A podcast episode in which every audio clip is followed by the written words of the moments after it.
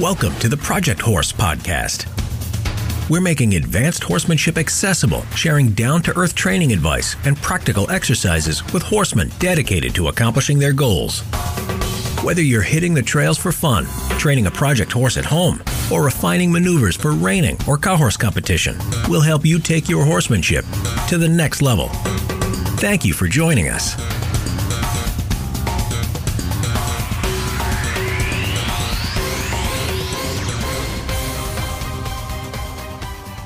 It is the Project Horse Podcast. I'm Jake Lundahl, joined here with my brother Luke. Today we're going to be talking about how to correct kind of an interesting buddy sourness, gate sourness type issue at home that many horse owners face. And we've gotten some questions on this recently. We thought we would address it in kind of a creative way that a lot of people might not even consider, kind of building on the previous episode where we talked about kind of an interesting way to round pen horses that you're starting out under saddle, that you're starting in your training, how to round pen multiple horses at once. And just going along with this theme we have of thinking outside the box and being a thinking horseman. Then we're going to continue building on our advanced stopping discussion. We've been talking a ton in the past few episodes about preparation, how we like to set horses up to stop confidently and successfully but we also understand that while we believe preparation is incredibly important, there's still going to be bad habits that come up every so often. So today we'll be more focused on the troubleshooting angle and how to correct different issues within the stop itself, leaning on the actual rundown phase, a horse being real bracy and not wanting to be smooth and stop well up front, as well as a horse that stops crooked. We're going to be breaking down corrections that you can make to start addressing those issues. So the question we got with this buddy sourness or gate sourness issue comes from a lady who says that she's got two horses that live in the same outdoor turnout pen. One of them she'll get on, we'll just call it horse number one. She takes horse number one out, saddles him up, gets on, and starts riding away from the barn. And horse number two is completely fine. He's just sitting in the pen, doesn't care. And horse number one that she's riding and riding away from home, he doesn't act negatively about it. So the buddy sourness issue doesn't really come up when, when she's riding the first horse away. Neither horse is acting negatively or being reactive and calling out to their buddy or any, any sort of behavior like that. But when the roles are reversed and she rides the number two horse away from home, the number one horse, while he's in the pen just turned out loose, he just starts being really reactive, running the fence, screaming and whinnying out for his buddy, he'll kind of camp at the gate and do that jackhammer paw that horses do when they're really frustrated and angry. He'll just sit there and power paw, just pawing at the gate. And he'll generally just act really reactive and nervous and, and just being a total nutbag out there in the pen. Uh, and real reactive and buddy sour. And so this lady was thinking, well, this only happens when I ride this one specific horse away from the pen. What can I do to address this? And we really got the idea to cover this issue because I had heard another trainer answer a similar question. And the advice that was given was kind of along the lines of get your stick and string, your training stick and string, go in, stand by the gate when the reactive behavior starts. You know, you can have an assistant ride the horse away or something. And when the reactive behavior starts, you know, when this horse is running the fence and coming up to the gate all nervous, put some pressure on him, use that stick and string, drive the horse away, and make that feel uncomfortable and make the gate be an uncomfortable place. And while we feel that's kind of headed in the right direction in terms of philosophy and how to approach, there's, in our opinion, more effective ways you can root out an issue like this. There's actually two, and we, we gave her two different options. There's an easy way and a hard way. The easy way takes a little bit longer, etc. But if you're not as confident of a rider, this would be the option that you should take. And then there's the hard way that's a little bit more difficult, but it gets results pretty much immediately. So let's talk about the easy way first of all. This involves revisiting the round pen exercise, but kind of modifying the setup and how you approach it to work to your advantage. Now, I feel that, I guess before we get into it, we need to clarify easy and hard.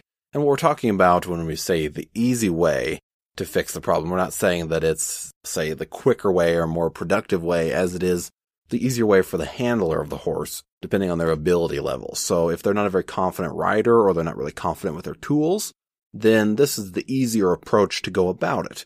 But it is the less effective approach. Now, make no mistake, it'll still get the job done, but it is less effective than what we would call the quote unquote hard way. And the hard way is just meaning you have to be, you have to have your, your wits about you.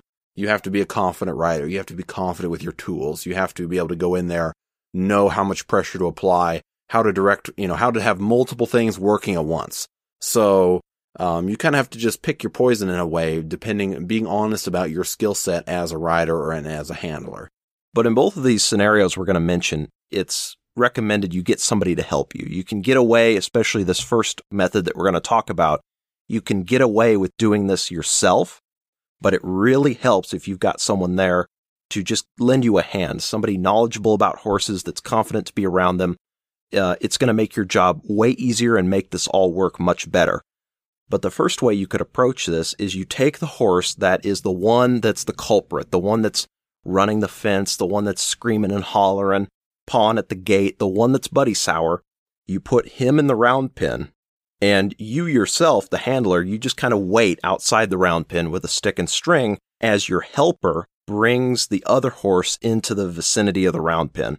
Now, if you're working by yourself, you can set it up to where the culprit is in the round pen and then you bring the other horse that's like the trigger uh, or the bait horse, let's say, you bring the bait horse nearby and tie him not to the round pen fence itself, obviously, but if you can tie nearby, it kind of works. But again, having a helper makes it so much easier. You can have that helper bring the horse over and start baiting that buddy sour behavior. Right. And I think it's important to make the distinction too that you ne- obviously you never want to tie it to the round pen fence itself. And you want to find somewhere solid Let's say that it was set up in a way that your round pen was located next to a solid fence that you could tie, but I wouldn't tie that horse up, the bait horse, so to speak, up solid to that fence. If you had some sort of a device like a tie ring that you could loop the rope through and so the horse could pull back and there's still pressure, but they, instead of hitting a solid fence, there would be some give. That would be ideal because the pressure that you're going to be applying with your training stick in the round pen itself could spook the horse that's the bait horse. So we got to be smart about this. And that's where having a handler would help the best because they could, if the horse gets reactive, the bait horse gets reactive outside of the round pin, the handler could move that horse's feet like in between them and the round pen and, you know, let it have its little tantrum or hissy fit if it's spooking at the pressure you're applying. It could put that horse's feet to work and engage it mentally and you won't have the problem of it pulling back and hurting itself or something like that. But the whole idea here is get the handler to bring that horse up to the round pen fence, like right up next to it. And as soon as that horse gets right up next to that round pen fence, the, the number two horse, the bait horse, then the owner gets into the round pen, literally jumps over the fence. Yes. The moment that bait horse gets up there right. and starts immediately right. moving that horse's feet and putting pressure on the one that's the buddy sour culprit. Exactly. Get in there immediately and hustle, hustle, hustle, move, move, move. Hustle those feet. Left, right, left, right. You know, get it going one direction, redirect its feet, get out in front of it, send it the other direction. And as you're round pinning the horse, be conscious of which side of the pin the bait horse is on and which side he's not just to draw a mental picture, we'll say theoretically the bait horse is on the west side of the round pen, right? What you're going to do in addition to hustling his feet around that round pen and redirecting his feet, you're going to apply pressure on that west side, that half of the pin. You're going to apply pressure and you're going to release that pressure on the east half of if you chop the round pen right down the middle and you had east and west, west half, you're going to light a fire under that horse's tail. East side of the round pen, you're going to turn him loose and let him be. West side, hustle, hustle, hustle. East side, turn loose and let him be. So you're connecting. Not only are you hustling his feet and putting him to work when his buddy is next to you in the pen, but when he's on that side where his buddy is, extra work. Okay. So you're going to hustle and move those feet and redirect those feet for five to 10 minutes. And then when the horse is on the opposite side of the pen from his, the bait horse, you're going to step out in front and get that horse to stop so he stops on the opposite side of the pen as the bait horse. And then you, the handler, are going to hop out of the pen while your helper leads that bait horse away, say 50, 60, maybe 70 feet away from the round pen. And then you're going to stop and you're going to let both horses rest and air up. Now, you're going to wait as the horse airs up. You're going to wait for one of two things to happen. You're going to wait for either the number one horse, the one that's the problem that's in the round pen. You're going to wait for that horse to start acting up and getting impatient and like, oh, where's my buddy? And start, and start pacing the fence again or winning out or whatever. Or you're going to wait for, say, 10 minutes. So you've given the horse a chance to act up. Nothing's really happening. And even after 10 minutes, if the horse, the, the number one horse has not reacted, hasn't whinnied, pawed, whatever, even if that hasn't happened, if you did it one time, you have ingrained absolutely nothing. So regardless of whether the bad behavior starts up again, you know, the horse thinks that when his buddy leaves, oh my goodness, come back, I'm going to die, blah, blah, blah. And he thinks that when his buddy comes back, like, oh, thank goodness you're back, I'm safe. No, we're going to flip that. We're going to, we're going to equate his buddy approaching his pen as, man, I lose weight. I get out of air. I start looking for a rest real fast because you're hard work. I don't want you around me. And so we're trying to flip the script and we want to equate his buddy leaving with, oh, thank goodness. Now I can relax. Finally, I'm left alone. You doing that just once is going to do nothing. This is going to require repetition. And we call this the easy way because you're on the ground. You have, there's less things to manage but it is less effective than the way we'll talk about here in a second because there's a bit of a disconnect between his buddy outside of the fence and him in the round pen. That's why you've got to have enough consistency and repetition, and you've got to do this with enough intensity to make a statement in the horse's mind because it isn't as effective inherently. So you've really got to up the ante here and put a lot of pressure on the horse. So after 10 minutes, or the horse in the round pen starts to act up and paw or whinny or whatever, you have your helper bring that, that bait horse up to the round pen, and then you as the handler hop back in and immediately put that horse's feet to work. Now, you as the handler, I probably, I would not go with your helper that 50, 60, 70 feet. I would hang around, I'd, I'd get away from the round pen, say 15 to 20 feet, but that's it. There's no need for you to be walking that whole distance as well. And we're connecting it. This is working on his buddy leaving, not you as the handler. So there's no need for you to be disappearing from the situation or getting farther and farther away. You can kind of hang around the pin so you're ready to put that horse's feet to work, but you do not put the horse's feet to work until the handler, the helper, I'm sorry, gets that bait horse back to the round pen. So if the horse starts to whinny and paw, that whole time that that helper is hustling back to the round pen with the bait horse, you can't touch him. You can't do anything because then it will disconnect his buddy from work uh, with the horse in the round it, pen. It makes you the bad guy in that case. Exactly. We want this to, we want him to associate that pressure and hustle with his homie coming back up to the fence. Exactly. So as soon as that, that bait horse gets up to the fence, then bang, gloves off, you come in the pen and immediately put those, those horses' feet to work and you just repeat the same process. Hustle, hustle, hustle, move, move, move, redirecting those feet, putting pressure on the side of the round pen where the bait horse is, taking it off where he's not. And then after you've gone five to 10 minutes, once the horse is, the horse in the round pen is on the opposite side from where his buddy is at, stop him, get out of the pen while the helper leads that horse away, but this time farther now. So if you were at 60 feet, maybe go 75, maybe 80. And you're going to, every time you do this, you're going to go farther and farther and farther. Now, the first day that you do this, I would say you have to do it at least five times. Any less than that, and you really have not ingrained that habit, and it's just going to take you longer and longer to fix. Now, this is something that you have to say, okay, I've got three, four days in a row that I can fix this. And you're going to have to do this every single day, five times a day for, say, three or four days. And it would be great if you could do this multiple times a day, like five of uh, five times in the morning, five times in the evening. You know, if you the more you can do this, it's like the more times you can practice this, the more money in the bank. It might seem to be extreme here, but you do need to have, like I said before, you've got to make a statement in some way and get this horse jolted out of the reactive habits that he or she has been in. And the longer that this has been going on, you know, we've seen this get bad enough in some cases where Horses are running back and forth, screaming and squalling, smashing themselves into the gate.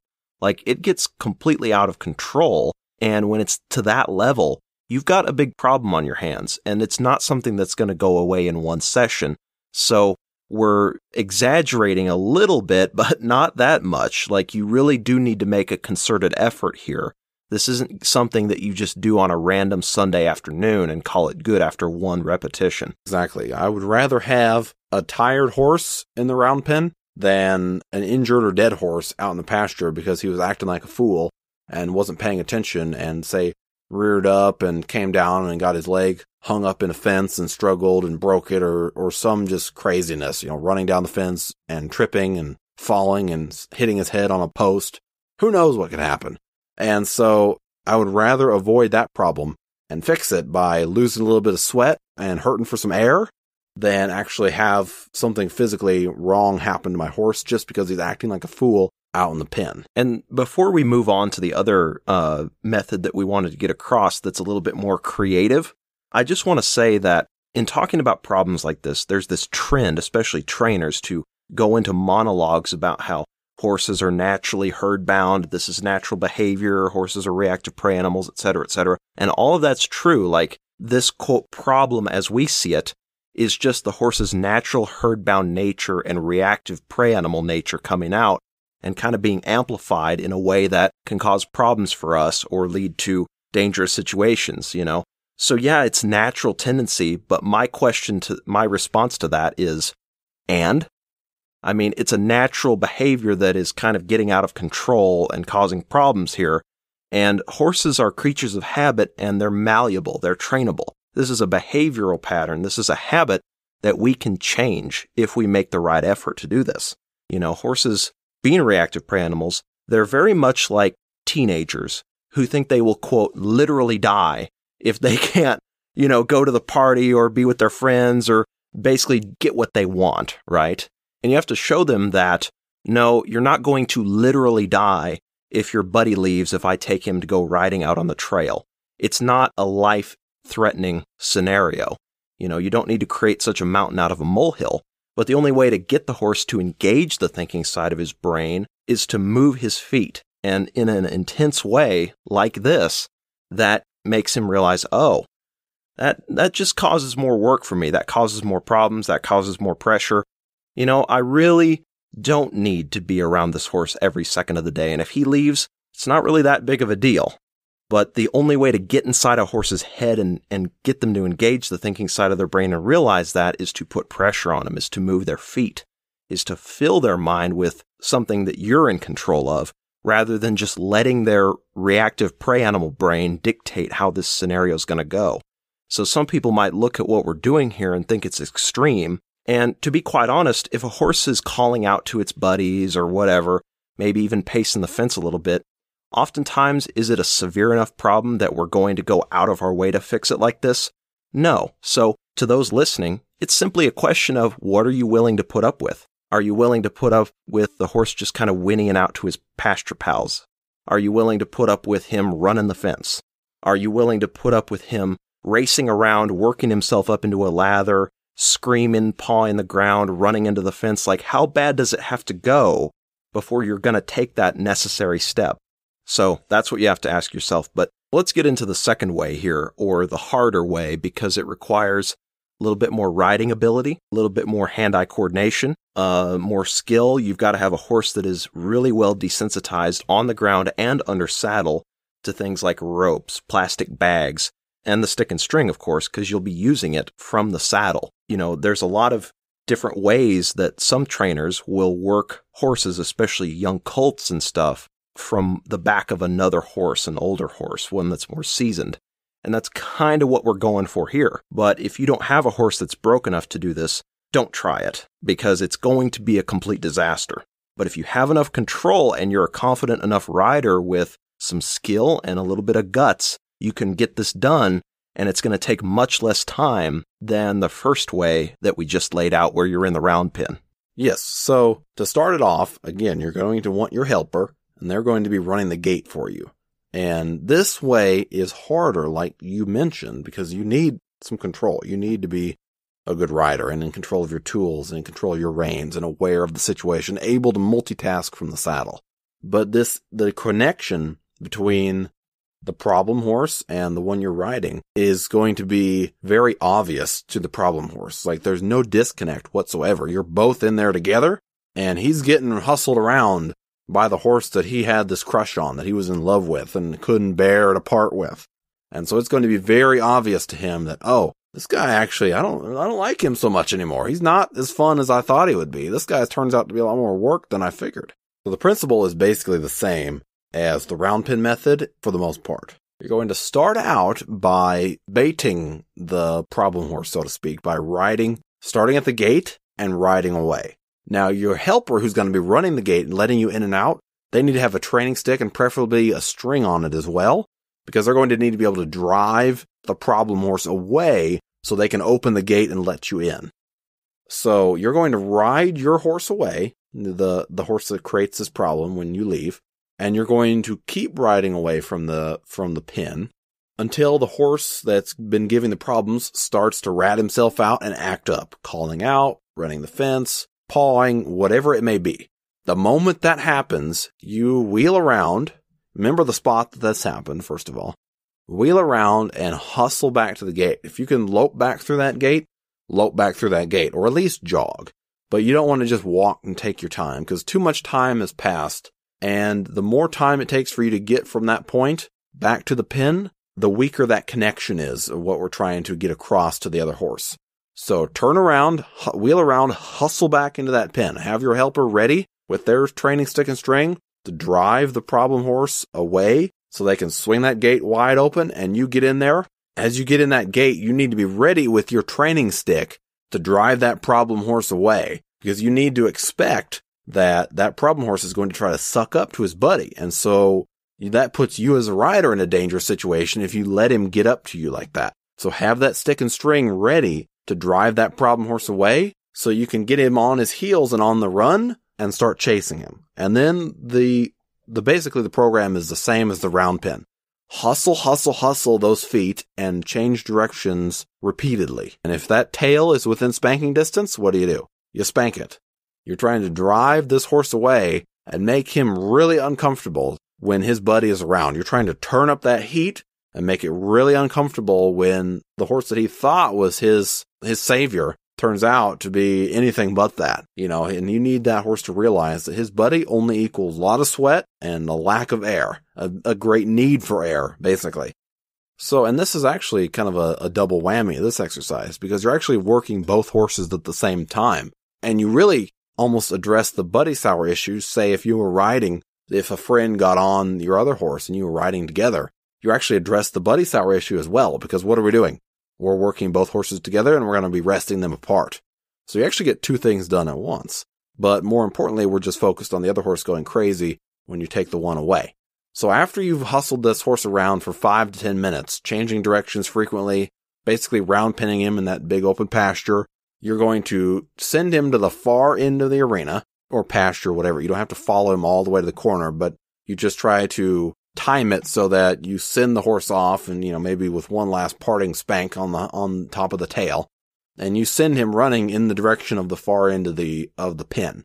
As that happens, your gate helper who needs to be watching this and paying attention, not videoing it or laughing, they need to be watching and aware of when you're about to break off from the chase and then have that gate ready to open and you haul ass out of the pen and they close the gate behind you and now you go back to the point where the problem started and then a little bit farther. If you were at 70 feet, go 70 or go 85, 90 feet now and stop and let both horses rest. I wouldn't turn and, and have your horse facing the horse in the pasture. I'd keep his hindquarters turned away from the pasture from his buddy, the one that you're on, and wait there until, just like in the round pinning, one of two things happens. Either 10 minutes or the one in the pasture starts to act up again. When that happens, either either way, 10 minutes or the buddy or the one starts to act up. You turn around, hustle back into that pen and repeat the same thing. Now this is much more effective than the other because again, you're addressing the horses together in the pen and it's an immediate connection. It's like they're together and there's absolutely zero doubt in the horse's mind who is putting the pressure on him and who does he not want to be around and, and he loves it when he is left alone. So either way though, it's just a matter of repetition. You've done, once you've done it once, even if after 10 minutes nothing's happening, that doesn't matter. You have to do it several times, at least three, four times this way, this particular method on the first session and repeat it for at least three days in a row. And the repetition is going to be your greatest ally here, that consistency in order to break this habit. Now, one uh, trouble spot that people get into with this is they do it one day and say they did it four times in the first day, either the round pinning method or chasing the horse around. Either way, they do it one day, they do four sessions, and then they go ride that horse, the one that when they leave causes the other horse problems. They go off ride.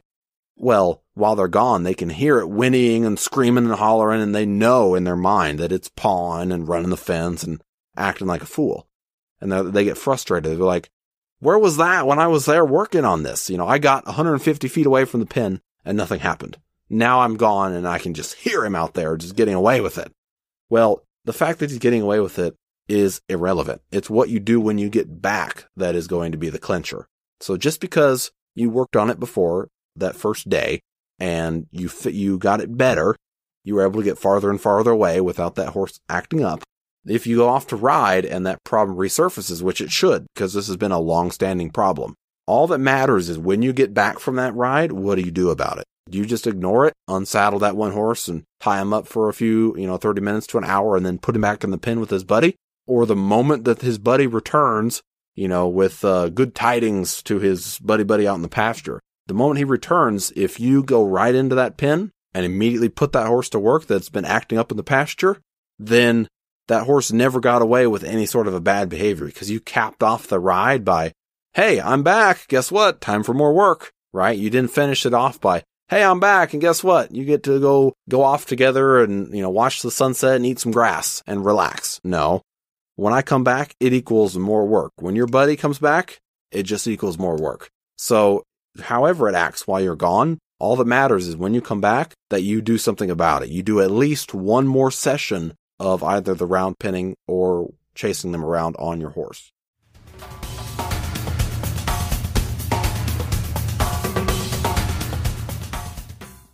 Okay, let's get into our advanced horsemanship segment. We've been talking a lot about stopping, and this is going to tie in to the overall system we've presented as far as the preparation that we like to go through, getting a horse to stop really well, confidently, and relaxed. Inevitably, though, no matter how much preparation you do, issues and habits are going to come up, whether you're schooling an older horse or you're teaching a young one. There's just very, there's kind of a list of typical mistakes that horses are going to make when you start your stopping program or if you're trying to correct issues on the rundown.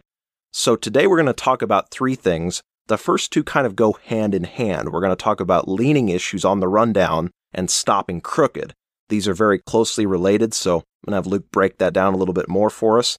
And then we'll get into a horse being real bracy up front, locking up their front legs, jamming them into the ground instead of staying loose and free uh, and smooth going to the ground like they need to. At this stage of the game, this would be problems that we run into that need addressing, like a very green colt that's had, say, three, four months of work with this. No, I'm not going to be over concerned with this whatsoever. I'm still going to be keeping a light amount of pressure on the reins and helping him all the way down to the stop. And if he's leaning a little bit left or right, I'm just going to compensate with the reins and just help him straighten up so that I can show him where he needs to go. And, and most horses catch on to that. And as a general rule, that roots out most of your problems. But this is for the horses that seemed that in doing this, they just chronically seem to be leaning left or right and it's hurting your stopping as well because they're not you're not able to get them straight in the rundown, especially as you add speed. It seems like their confidence leaves them or they kind of check out and they just start to just lean on their own. At this point, I would have addressed, say, your typical causes of leaning, which would be like a magnet toward the barn or toward the gate. If I have that type of a problem, then I'm going to abandon my rundown and go fix that problem directly by working the horse, say, over near the gate, maybe doing some rollbacks or something, and then resting on the opposite side. There's no sense in fighting with my horse in the rundown when we have a problem with the horse sucking back to the gate or to the barn. I need to go immediately address that. Maybe I need to, maybe I need to step away from my stopping for two or three days to get it done. But I would rather that than just fight through it here stopping my horse. Address the root cause instead of just beating up on the horse because I'm too lazy to go over and address the problem that's actually going on. So if we do have a horse that's leaning in the rundown now, and that we have been slowly increasing the speed, increasing the speed, and our horses are getting a lot more advanced with our stopping, What I'm going to do is I'm going to start incorporating a correction that I would make if I was going to run the horse down one handed. So eh, let's say the horse, just for the sake of, of demonstrating it, is leaning to the left as we're running down the pen. So once I feel that horse leaning to the left, the first thing I'm going to do, and I'm still riding the horse two-handed at this point. I'm not, I, I'm not riding the horse one-handed. Once I feel them leaning to the left, I'm going to use my left rein and lay it across their neck just a bit, as if I were to straighten them up if I was riding one-handed. So I'm just going to ask them to straighten up by laying that rein slightly. And they shouldn't have I mean, this should not come out of the blue to the horse because we should have been doing a lot of work throughout our steering and our loping and our jogging to where they have a relatively decent idea of what the neck rein means anyways. So I'm going to lay that rein across their neck and I'm going to ask the horse to straighten back up. If nothing happens, I'm going to go ahead and pull that horse into the ground and right into a turnaround. So I'm not going to pull both reins to the side and spiral him down into a turn it's like I'm pulling both the reins back towards me first and then immediately directing them towards my inside hip, the direction I want to spin the horse. So in this case, it would be to the right because the horse has been leaning to the left throughout the rundown. And I'm going to turn the horse around, keeping him relatively straight. And the reason I'm keeping him straight here in this turnaround is because I'm trying to get that shoulder off of that neck rein and over where it should have been because he completely ignored that correction the more I bend him, the more I'm naturally pushing out the shoulder to the outside and I'm pushing it into my outside rein, the more I bend that neck. So I'm going to keep that neck straight and I'm going to turn him around until I feel that shoulder move the way it should. Now, once it does, then I can go ahead and lope back, take his time and just lope back in the direction where I started. Round the corner, I could soften him up on a circle down there, and then I'll go ahead and begin my rundown again and I'll do this same process again. I'll let him make the mistake and I'll give him a very simple way out of it. I'll ask him to correct it by himself. And if he does, perfect. But if he doesn't, then I'll go ahead and pull him into the ground. I'm not going to jerk his face and yank him into the ground. I'm just going to take a hold of him, pull him into the ground, and then turn him around the opposite direction that he was leaning. This is not something that you have to be super, super aggressive with, especially in the beginning because it's very easy, and I say this correction with caution because we are getting pickier about what, what is happening here. And this correction can be easily taken out of context because you can easily make your horse worried about the imminent correction because you've been way too aggressive with how you pulled him into the ground and how much you kicked on him when you were spurring him around. We don't want to make him so worried about the correction that he forgets about why we're making the correction, right? So we need to use our heads about how hard we pull on the reins, how hard we kick the horse, we're just using just enough pressure to show the horse, hey, I don't want you leaning over there. When I lay this rein here, you need to take that seriously. And that's what that comes down to. You need to take this neck rein seriously when you're leaning. Now, if you do get in the position where you went overboard and you've ruined the horse's confidence, and now when when you build speed, the horse starts to run off and they lean even more like they're escaping, then you need to back off the speed, go back to running the horse down, breaking them down to a jog 20, 30 feet off the fence, jogging up to the fence, jogging three or four circles, and doing that again. And just repeat that rundown exercise to build that horse's confidence again and get them to realize that there's nothing to be worried about. They're just running to a point of relaxation. If you are smart with your feel and timing and the amount of pressure used in this correction, it'll be a valuable way to not only teach the horse how to handle one handed and fix a mistake one handed in the moment, but you'll be able to more effectively correct this, the leaning and root out the real, the real issue of that shoulder bowing out against whichever rein the, the horse is leaning, whichever particular direction the horse is leaning, they're pushing out against that rein. And so you can get them off of that rein and get them to respect that rein and stay where you put them on your rundown. So tying into that would also be a horse that stops crooked. Again, it's kind of the same thing. When they go into the ground, their body usually it means that they weren't straight to begin with in your stop in your rundown sorry when the horse isn't straight in the rundown how are they going to correct that as they go into the ground for the stop right well the correction is virtually the same thing in the stop as it is in the rundown if i've got a horse that stops and they're kicking their hindquarters out they're still getting into the ground nice but they're kicking their hindquarters out say to the left that what does that mean they're doing with their shoulders? They're running their shoulders off to the right. If the hindquarters are going left, the shoulders have to be going to the right. So we need to counterbalance that. And so in the process of the stop, as soon as I feel that start, that hip start to break loose and that shoulder start to go the wrong way, I'm not going to wait for the horse to completely get stopped and then let a second pause and then take them the opposite way. If that shoulder is already running off to the left and the hip off to the right, throughout that stop, as he goes in the ground, I'm going to feel that and I'm going to start drawing my reins to the right across his neck. And as he gets to the end of that stop, I'm going to let him smoothly melt from that stop right into the turn. I'm not going to make him in right in mid stop go right into a spin. That's impractical and impossible. But I'm going to slowly transition from the spin into the stop. So by the time he reaches the end of that stop, we have melted right into that spin. And I want to keep him, I want to keep him as straight as possible without looking the wrong way. Um, just like we did in the rundown exercise, because the straighter he is, the more I can focus on getting that shoulder off of that outside rein. And that's really what's going on when your horse is leaning, like in the rundown, is they're pushing against that outside rein and your outside leg. So we need to move that shoulder off of those two things in order to get him back straight underneath of you.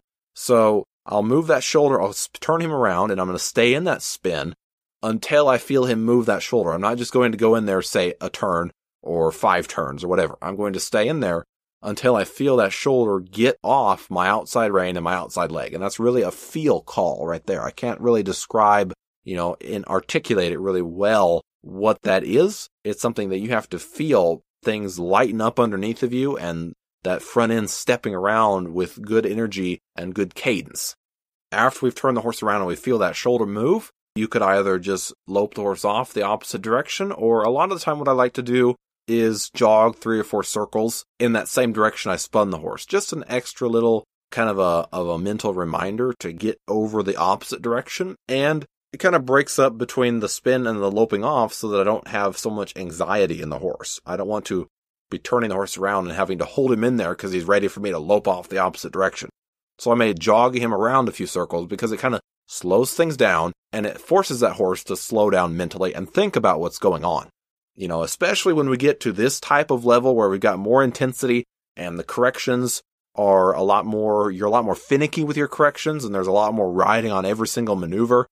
Um, it's very easy for the horse to get a bit scatterbrained, for lack of a better word. Like they're constantly thinking about what they're supposed to do and they can overanalyze and get really anxious.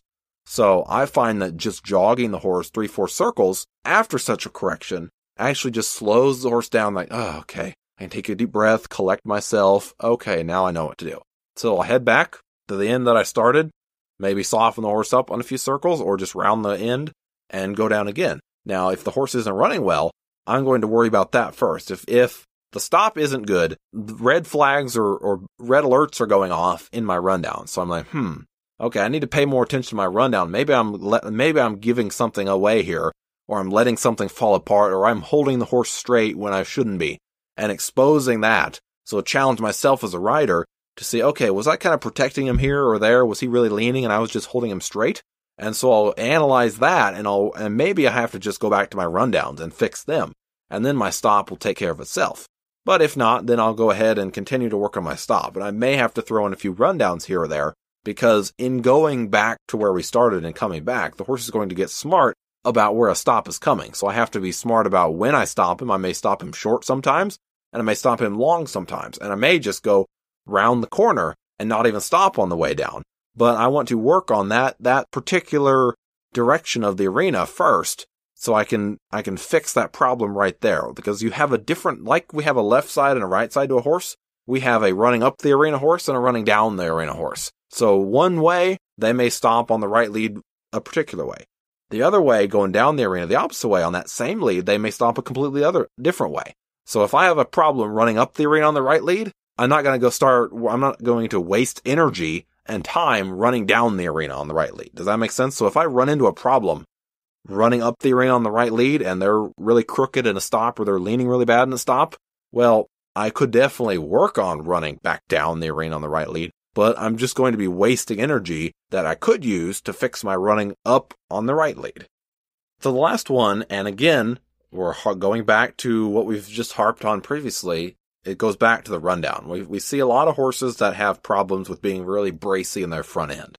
And they go into the ground and they just lock up both their front legs and they hit the ground really hard and it jams the rider deep into the seat and and it's just a, it's, you know, it's not a pretty picture to see and it's not something fun to ride either, right?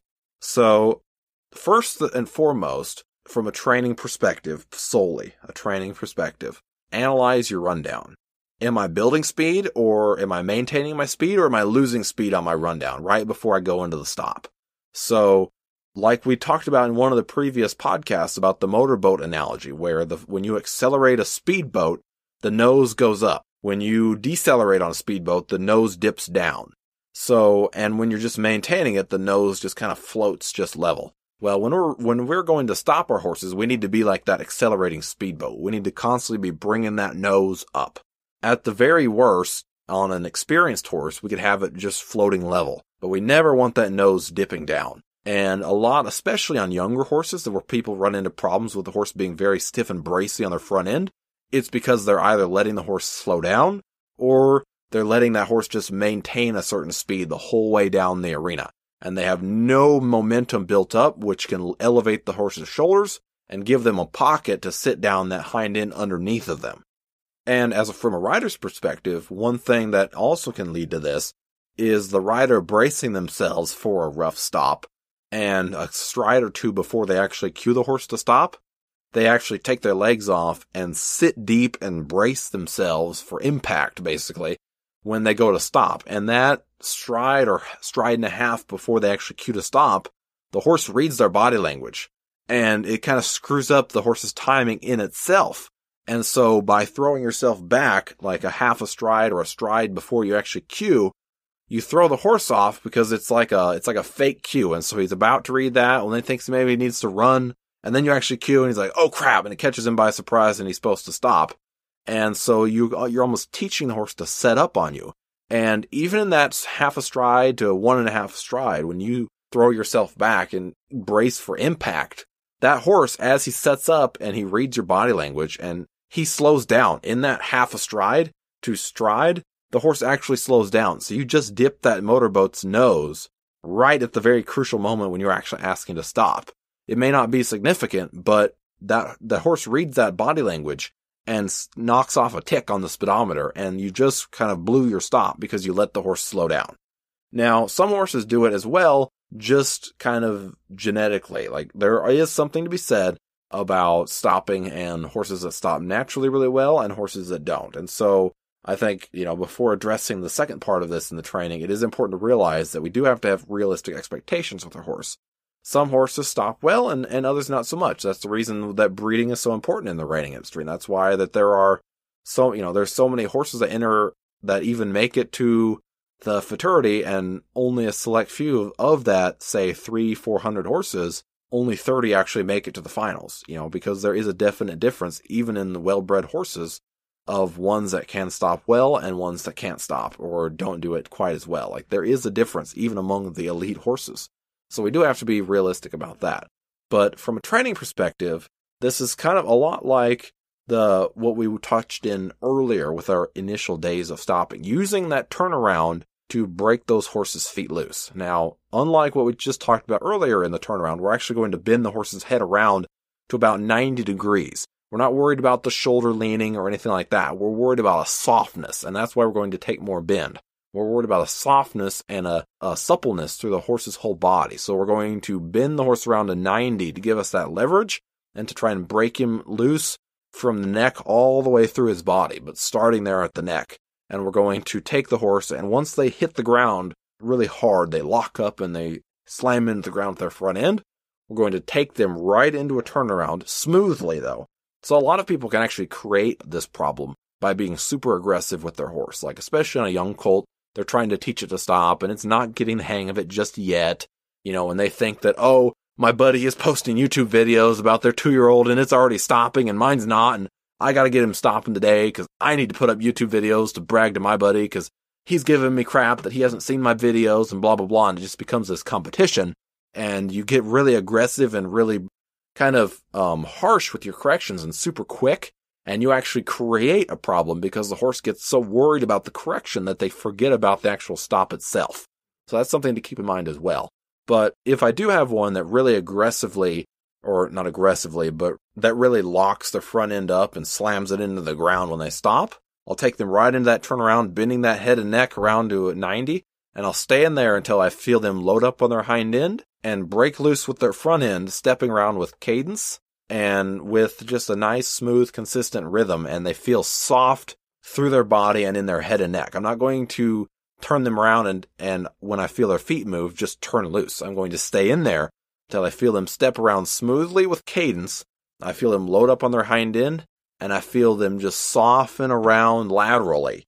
Once I feel that softness laterally, then I'll go ahead and lope the horse off again, build my speed, and I'll ask for another stop. But I do my, my correction needs to be smooth. I'm going to let that turn around and not letting him out of that turn until he gets soft and pliable through his body in that correction. I'm going to let that do the hard work for me. I'm not going to be aggressive about my correction. I'm going to be smooth about it, but making sure that as I'm doing this, as I'm, if I'm going to make this correction, I need to make sure that when I do speed the horse up for my stops, that I'm building speed to the stop and I'm not tipping the horse off right before the stop. So basically what what we covered over these three things, there's kind of a, a, running theme that you should be picking up on, which is problems in the stop, um, either crooked or say being real bracy with their front end. A lot of it ties back to your rundown. And this goes back to something that we harped on very early on in one of the first podcasts was about getting a rundown and teaching a young horse how to be relaxed in a rundown and running them down, breaking them down, jogging your circles. Like how important that is and not just going and galloping back and forth and just letting pure repetition teach the horse how to run down and how to stop. Like the rundown needs to be controlled. They need to be relaxed and it needs to be finessed. And the more homework you've done with the boring stuff, the more that you've done your due diligence in getting this horse quiet and relaxed and soft, but respectful off of your leg and willing for you, it's going to clear up a lot of the problems that you could potentially run into down the road. Thank you for listening to the Project Horse Podcast. If you enjoyed it, be sure to subscribe and give us a five star rating to help more horsemen like you find our content. You can also check out the Lundahl Performance Facebook page. There, you can message us with any questions or training topics you want covered on the show.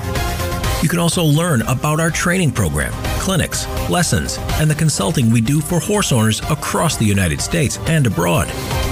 Thanks again for listening.